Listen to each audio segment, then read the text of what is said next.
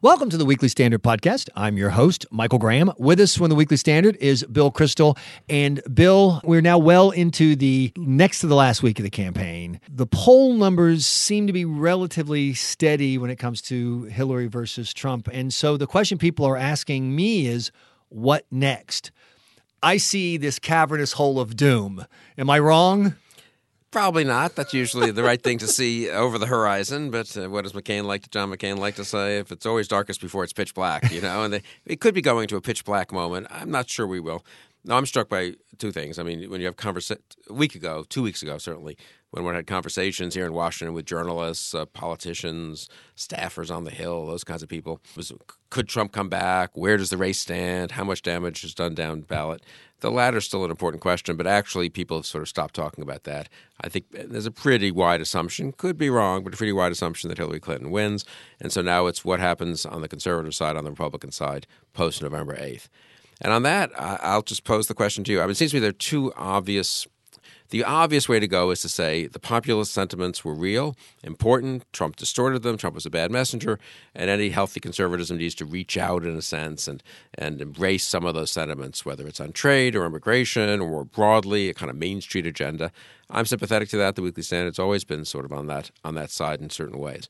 Part of me also thinks, though, that that's sort of the obvious answer, but maybe not the right answer. Maybe what's needed is a bolder answer that cuts against, in a way, the Trump message and really tries to go back to constitutional limited government.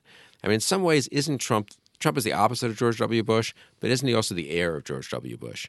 Isn't isn't Trump's conservatism kind of a funny bastard child of compassionate conservatism? Once you have a the notion that the government can just do things for you in Bush, it was to do nice things for poor people. In Trump, it's to reflect the anxieties and and and uh, unhappiness of working class, middle class people. But either way, maybe it's time for a more radical, sort of libertarian constitutionalist agenda. Those two cut in different directions, right? One is to sort of, uh, well, how can Republicans be more the party of putting government on the side of the middle class? That's kind of the Trumpian, uh, a sane version of Trumpianism, Trumpism. The other is much more of a kind of let's get out of the business of, bar, of, of, of trying to buy votes in the first place. I don't know which way conservatives will go or should go. Well, thanks to the fact that this podcast is sponsored by Tommy John and not by the Trilateral Commission or the Halliburton Corporation, I'm allowed to ask the question about the unitary executive and that theory. W was big on this notion that you know, in essence, every power that hasn't been conceded somewhere else is conceded right. to me. And I think that's also part of the Trump uh, pickup too. And so, will the small government, you know, limited government conservative army rush out and take on even institutions where Republicans have power in order to reduce overall power? Of course, the left is never going to do that. But I think that my working theory on the over the long term win for the conservative worldview rests in when I give speeches, I do this thing, the iPhone versus the envelope. You know, the Hillary team Hillary is the envelope. This truck pulls up and a piece of paper goes in a box right. that you then dump in a bin that another guy in a dumpster picks up a week later. Versus my real life, which is I order pizza while I'm on the metro with my iPhone with one click and the pizza shows up. And that's about serving, you know, the, the government in service of people. And I think that's one thing about the populist message that gets lost in all of the distortion through the Trump field is you're a guy like my dad who went from the Navy to working on TVs. Well, TVs went repair went obsolete, you know. And so what is he supposed to do? And the notion that, well, just grab your bootstraps and get going. I mean, in theory, he would love to do that, but is that really the limit of government action? And I think that that is the uh, dichotomy principled limited government or government with purpose to meet needs of these kind of iPhone people expect something to happen when they click that button. And I don't know which one is the answer if they can somehow be synthesized. Well, I think, yeah, they probably have to be synthesized. I framed it as much too much of a dichotomy. And I think the right way to think about it probably is the iPhone model, where you have a very limited, a limited government that enables the private sector, the voluntary sectors, communities, et cetera, to do things uh, much more effectively. And obviously, the iPhone's a good instance of that since it was not invented by the government. Uh, the government provides some basic infrastructure with the internet, mm-hmm. but uh, invented by Al Gore, you might recall that. but um, but you know, basically, yeah, that is not a bad way to think about it. A very distributed system, decentralized, let people make their own choices. I think some of the conservative thinking over the last 10, 15 years has been in that direction. Portable health savings accounts, you know, individual Mm-hmm. retirement accounts, more not one size fits all. And that's one of the big problems with Obamacare, Medicare, all these 1930s, 1960s programs. Yuval Levin has made this point. Decentralization fits with innovation and modernization. And somehow combining that is probably the way to go. It's a big intellectual task. It's been distorted probably by Trump in some ways. It's been distorted in a funny way by Bush and with the compassionate conservatism stuff. Uh, there have been people who've touched on this. Newt Gingrich, actually, who's uh, I think not helping himself these days as a Trump surrogate. But you know, at his best, Gingrich has had a sense of this. You know, I remember him saying 20 years ago, why can you you go to the gas station, you stick your credit card in, you pump your gas, you don't even check, you don't you you put you push no when they ask do you want a receipt. It works. you know what I mean? Yep. Not many people are being cheated by gas Exactly. stations. The credit card correctly, the, the gas Right. gets into your tank, the gas works to make your car go. The credit card correctly registers how much money it is. It comes out of your bank account. Uh, all that seems to work fine. So why is government so unbelievably clunky Mm-hmm. when a bunch of gas stations and oil companies and car manufacturers and credit card uh, uh, companies are able to make this system work well with what billions of transactions every day or every week? And that praise of the private sector bill is the perfect opportunity to remind everyone that this podcast is brought to you by TommyJohn.com. Tommy John is a revolution in men's underwear that focuses on fit, fabric, and function, shirts that stay tucked in, socks that stay up, and underwear that keeps everything in place, whichever way a man moves. And, you know, just the other day, I got a tweet in my Twitter feed, I am M. Graham, it's my Twitter handle, from someone saying, Michael, I heard you talking about Tommy John on the Weekly Standard podcast. Got him. I love them. The underwear is great. It's so comfortable. My wife loves them too. And it's just hilarious to me, Mr. Uh, I don't buy new underwear until the old underwear has so many holes in it you can't even call it underwear anymore. That I am, you know, like this voice for TommyJohn.com. But guys, I will tell you, it is life changing. It really is an upgrade on everything. I'm I'm tall in the torso, and so I never find undershirts that fit. I love Tommy John undershirts. They fit and they make you look better. The Tommy John underwear, super comfortable, super convenient. I mean, just one specific example the vent, you know, in the front, instead of up and down, which never made sense, it goes across. So it's very, very handy in every sense of that word. And so, look, you can live day in and day out, guys, wearing socks, underwear, t shirts that are just kind of there, and you buy them in the big pack and you're never comfortable. Or you can upgrade from that fast food of underclothes to filet mignon with TommyJohn.com. And it's a great deal too because right now you can save 20%. Just go to TommyJohn.com slash weekly standard and use the promo code weekly standard. 20% off your first purchase. TommyJohn.com slash weekly standard, promo code weekly standard. Now, back to the private versus public sector bill because there's another example, which is Obamacare and people watching it collapse around their ears.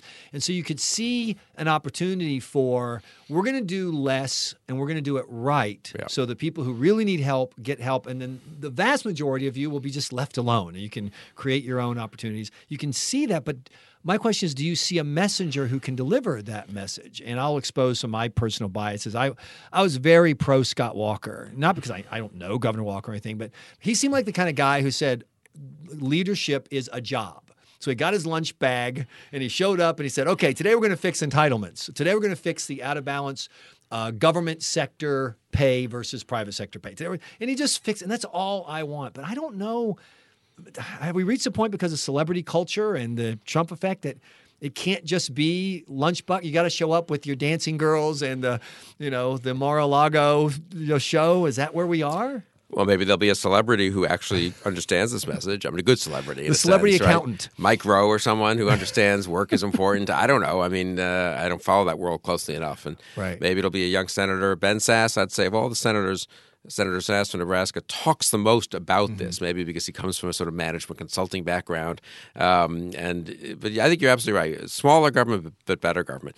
Peter Drucker, the great management uh, consultant who died maybe 10 years ago, wrote a book way back, I don't know, say 1970 ballpark, in which he made the point that, you know, big government is not more efficient government. In fact, big bloated government, you get the worst of both worlds.